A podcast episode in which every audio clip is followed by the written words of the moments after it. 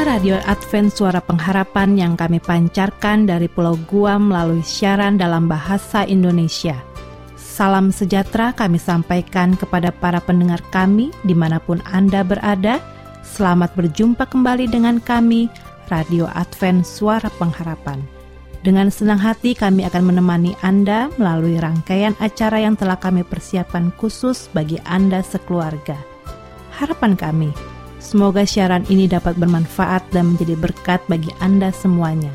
Selamat mengikuti dan selamat mendengarkan. Tuhan memberkati.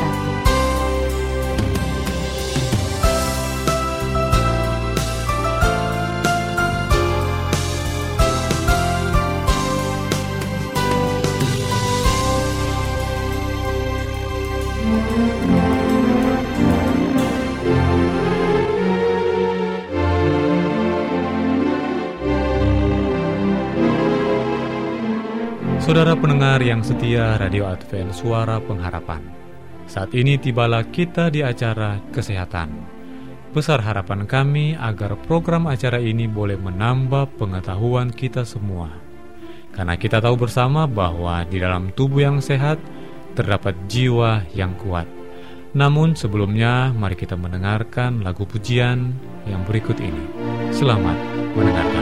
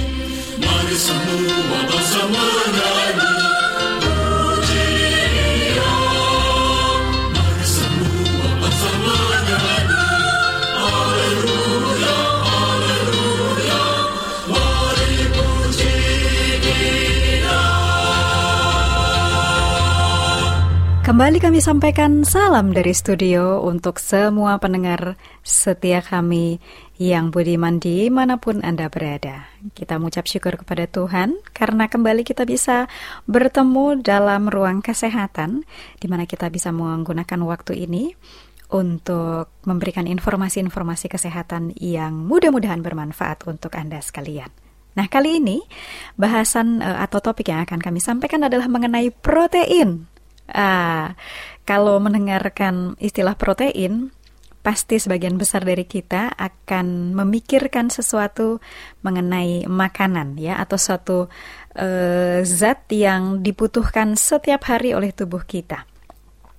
Um, mari kita lihat kita ini membutuhkan protein seberapa banyak sih?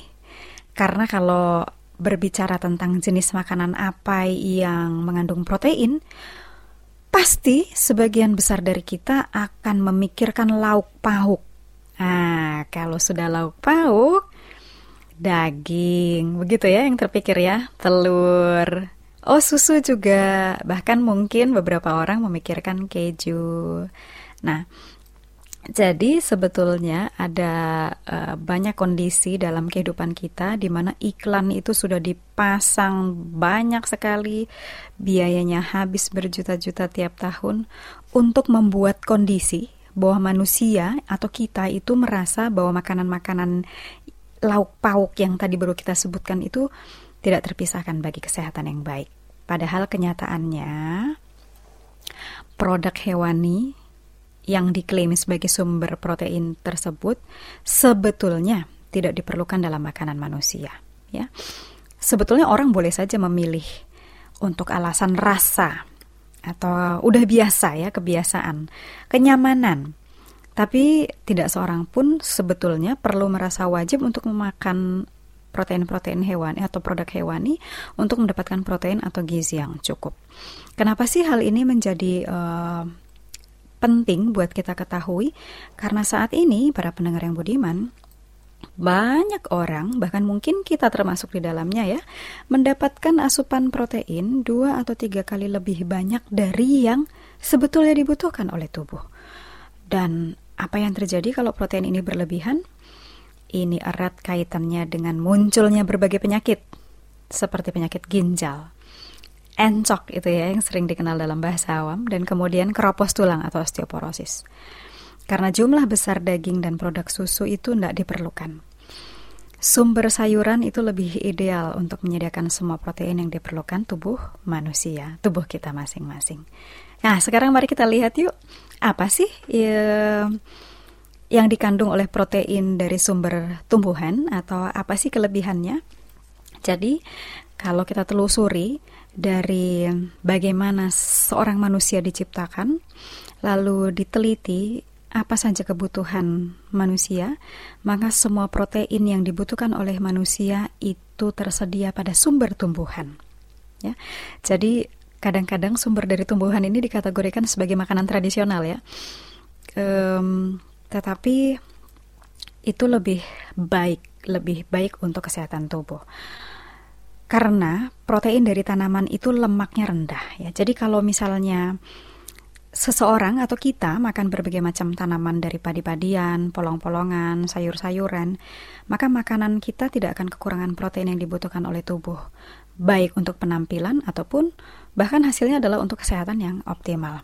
Yuk kita lihat sebentar beberapa uh, kelompok atau golongan makanan dan kemudian saya akan sampaikan mungkin dalam bentuk data kepada para pendengar sekalian tentang kandungan persentasi eh, protein dan lemaknya serta karbohidratnya ya. Ini sebagai kalau misalnya mau dicatat oleh para pendengar silakan. Coba kalau kita eh, golongkan daging Daging rata-rata proteinnya mengandung 30, paling tinggi adalah sampai 32% atau rata-rata 32%. Sementara lemaknya ada 68% dan karbohidratnya kosong. Ya. Oke, untuk susu. Susu itu um, proteinnya 29%, lemaknya 41%, jadi dua kali dari uh, proteinnya ya. Kemudian karbohidratnya mungkin ada sampai 30%. Kalau kacang-kacangan bagaimana ya? Oh, kacang-kacangan ternyata rata-rata proteinnya itu tidak terlalu tinggi, 9%. Lemaknya yang lemak tidak jenuhnya itu 87% dan kemudian karbohidratnya 4%. Bagaimana dengan legumes? Nah, ini kedelai termasuk salah satu uh, kelompok ini. Dia proteinnya sekitar 29%, tapi lemaknya rendah, cuma 12%. Sementara karbohidratnya tinggi, jadi sumber tenaganya baik sekali, 59%. Gimana dengan beras ya, padi-padian? Nah, ini secara khusus adalah beras merah atau beras pecah kulit. Itu proteinnya ternyata 13%. Lalu lemaknya sedikit sekali, hanya 8%. Dan sumber karbohidrat yang paling tinggi yaitu 79%. Sekarang mari kita lihat sayur mayur. Anda akan tercengang karena sayur mayur mengandung protein 14% lebih tinggi daripada kacang-kacangan, lemaknya kecil sekali 4%, dan sumber karbohidratnya bahkan lebih tinggi dari padi-padian, 82%. Bagaimana dengan buah-buahan? Buah-buahan ini proteinnya tidak terlalu banyak karena memang biasanya mereka mengandung vitamin dan mineral. Jadi 6% saja, lemaknya 3%, tapi karbohidratnya bisa sampai 91%. Wah, ini luar biasa sekali ya para pendengar yang budiman. Bahkan ternyata produk hewani itu sebetulnya tidak diperlukan dalam makanan manusia. Ini informasi ini adalah yang kesekian kalinya mungkin didengarkan oleh para pendengar. Tetapi kalau kita mau membuka hati dan pikiran untuk melihat bagaimana Tuhan merancang makanan mula-mula manusia, kita akan melihat kecocokan dengan apa yang uh, ter disampaikan di, dari data tadi ya, buah-buahan, sayur mayur, padi-padian, kacang-kacangan, itu semua adalah makanan yang mula-mula yang dirancang oleh pencipta kita. Dan itu semua yang sebetulnya perlu kita akan uh, konsumsi setiap hari. Sehingga ini memang informasi ini juga me memiliki tantangan ya. Memiliki tantangan untuk semua para pendengar. Bila kita memang mengandalkan kepercayaan kepada Tuhan, mari kita akan lebih banyak konsumsi makanan-makanan nabati karena semua kebutuhan zat gizi kita sudah disediakan Tuhan di sana. Terima kasih untuk perhatian Anda. Kami harap Tuhan akan menolong kita semua masing-masing untuk menjalankan hidup sehat sehingga kita tetap bisa muliakan namanya dalam kehidupan kita ini. Terima kasih bersama dengan kami terus sehingga kita akan bertemu dalam ruang kesehatan pada kesempatan yang berikutnya. Sampai jumpa.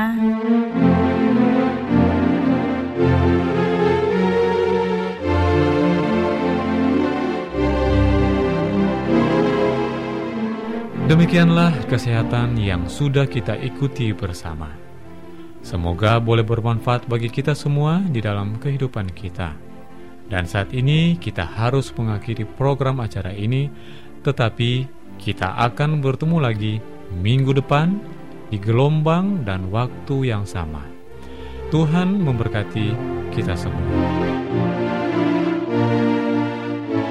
Shalom bagi semua sahabat pendengar kabar baik bahwa kisah dan kesaksian terkait siaran dan pelayanan AWR Indonesia kini dapat diikuti secara berkala, baik melalui siaran harian Radio Advent Suara Pengharapan setiap minggu kedua dan keempat, juga melalui YouTube dan Facebook AWR Indonesia. Terima kasih banyak untuk yang sudah menyampaikan dan masih terbuka bagi Anda semua untuk segera SMS atau telepon ke nomor AWR di 0821 1061 1595 atau di nomor 0816 1188 302 untuk WhatsApp dan Telegram. Kami tetap menunggu dukungan Anda. Hai sekalian orang yang mengasihi Tuhan, hendaklah kamu pun datang, hendaklah kamu pun datang, menyanyi pujian, menyanyi pujian, berjalan ke Sion, kota Sion yang terindah, Mari berjalan ke Sion, kota Allah yang termulia. Susahlah hatinya yang tak kenal Tuhan, akan tetapi umatnya akan tetapi umatnya bersuka-sukaan, bersuka-sukaan, berjalan ke Sion, kota Sion yang terindah. Mari berjalan ke Sion, kota Allah yang termulia. Mari berjalanlah ke negeri yang indah. Sapulah air matamu Sapulah air matamu. Bersorak-soraklah Bersorak-soraklah Berjalan ke Sion Kota Sion yang terindah. Mari berjalan ke Sion Kota Allah yang termulia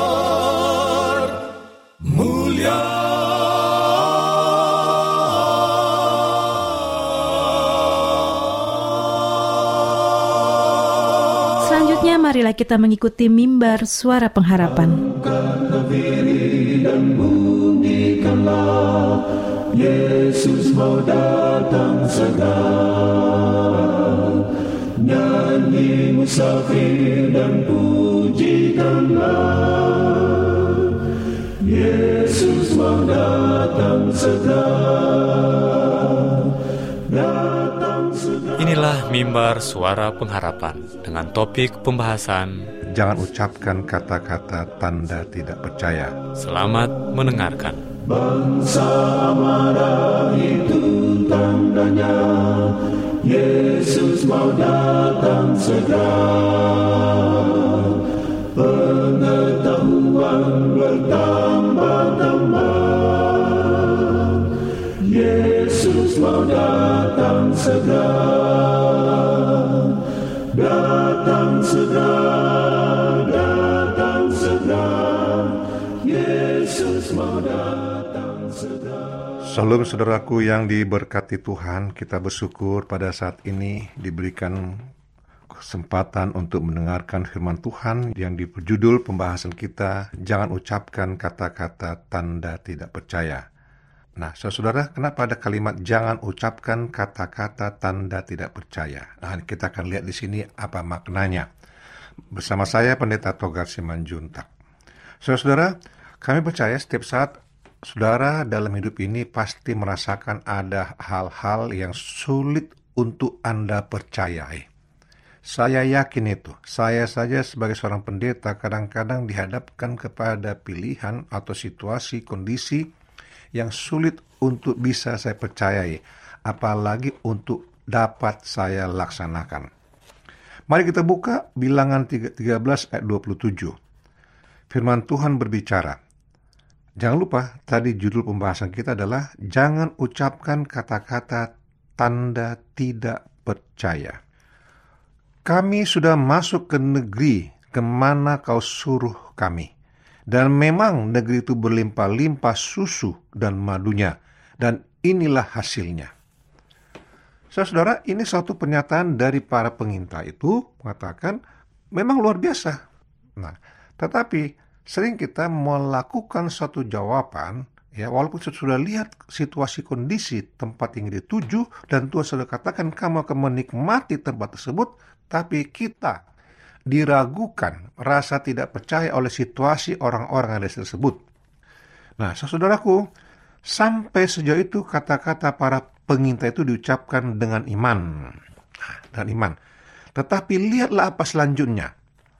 Setelah menggambarkan keindahan dan kesuburan negeri itu, semua mereka kecuali, ingat, semua mereka ada dua orang pengintai, kecuali dua orang pengintai telah membesar-besarkan kesulitan dan bahaya-bahaya yang ada di hadapan orang Israel yang mereka harus jalani untuk mengalahkan negeri Kanaan. Jadi ada dua pengintai, saudaraku dikatakan, oh jangan, sana sangat berat, situasi kondisinya sangat tidak memasuk di akal.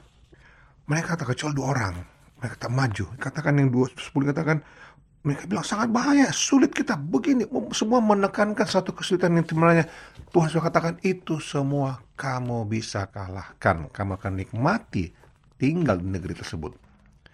Ketidakpercayaan mereka menebarkan sebuah bayangan suram, bayangan maut, bayangan, duka cita pada jemaah itu. Rawan kepedihan terjadi bercampur dengan suara persungutan yang membingungkan. Lalu Kaleb mengerti situasi itu dan mengusahakan segala daya untuk menandingi pengaruh kejahatan rekan-rekan yang tidak setia itu. Ia tidak menentang apa yang baru saja dikucapkan. Benar, Kaleb mengakui orang-orang tersebut memang besar-besar luar biasa, tinggi besar dan kelihatan galak, hebat, eh, petarung, ya, terjadi yang sangat latih. Dan tembok-tembok sangat tinggi dan orang-orang itu kuat, tetapi Tuhan telah menjanjikan negeri itu untuk orang Israel dan didiami untuk mereka hidup tenang dan damai. Kita akan maju dan menduduki negeri itu, desak Kaleb. Sebab kita pasti akan mengalahkannya. Tetapi saudara apa terjadi? Yang sepuluh lainnya memotong pembicaraan menggambarkan rintangan-rintangan dalam warna yang lebih gelap lagi daripada yang pertama kita tidak dapat maju menyerang bangsa itu. Mereka menaburkan akan satu prinsip yang salah. Kata-kata yang tidak percaya pada kuasa Tuhan. Kata-kata yang membuat ragu. Itu yang mereka lakukan. Kita tidak akan bisa. Karena mereka lebih kuat daripada kita. Dan semua orang yang kami lihat di sana itu adalah orang yang tinggi-tinggi perawakannya. Dan sangat, sangat luar biasa badannya dan juga sangat terlatih dalam pertempuran. Juga kami lihat di sana orang-orang raksasa, orang enak yang berasal dari orang-orang raksasa, dan kami lihat diri kami seperti belalang. Demikian juga mereka terhadap kami. Jadi sepuluh pengintai saudara menempatkan diri sangat kerdil di hadapan musuh. Inilah yang paling sering salah dan sangat membuat umat-umat Tuhan itu sangat susah. Karena mereka menempatkan diri mereka itu menjadi orang-orang tidak berdaya di hadapan musuh-musuh sebenarnya Tuhan katakan itu kamu taklukkan. Akan kamu kuasai mereka. Kau tinggal di sana. Dikatakan sendiri kita ini seperti belalang kata sepuluh pengintar tersebut menempatkan diri mereka kedil mereka mengabaikan kuasa Tuhan dalam diri mereka hidup mereka.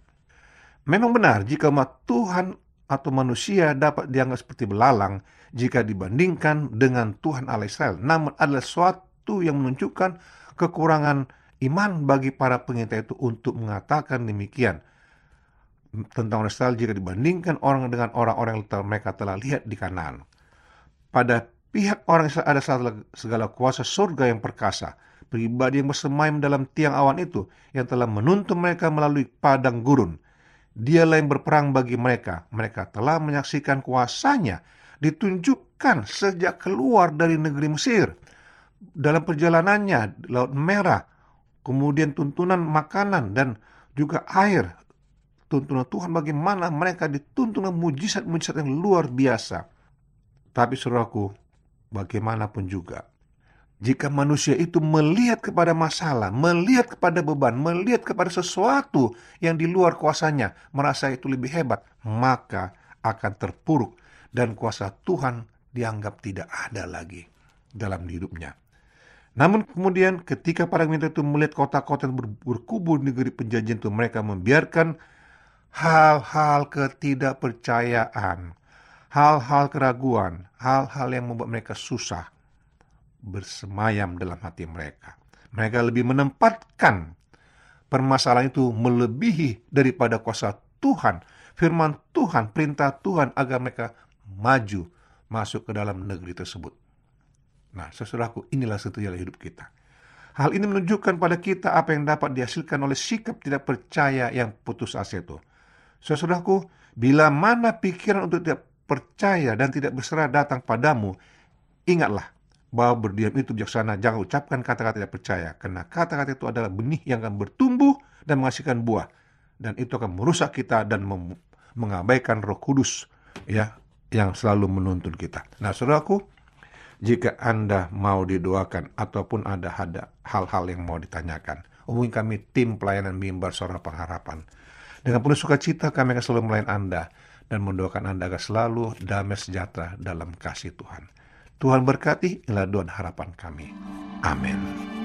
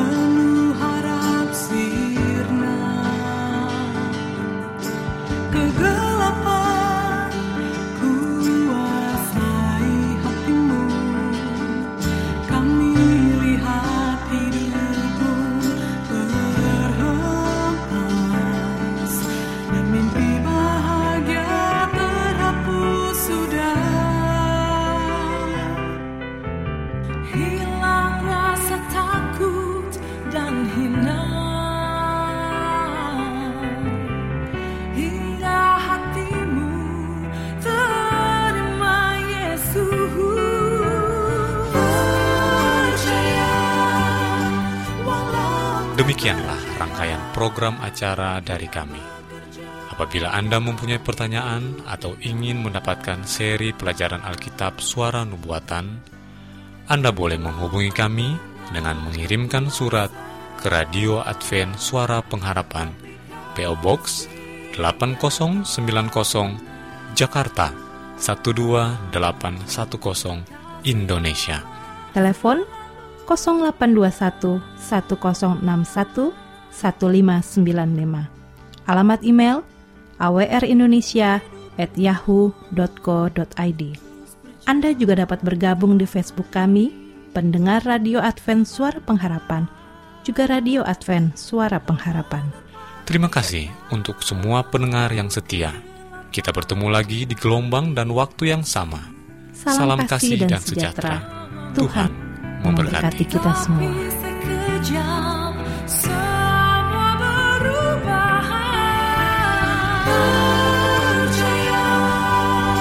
Walau tak terlihat, Ia bekerja dalam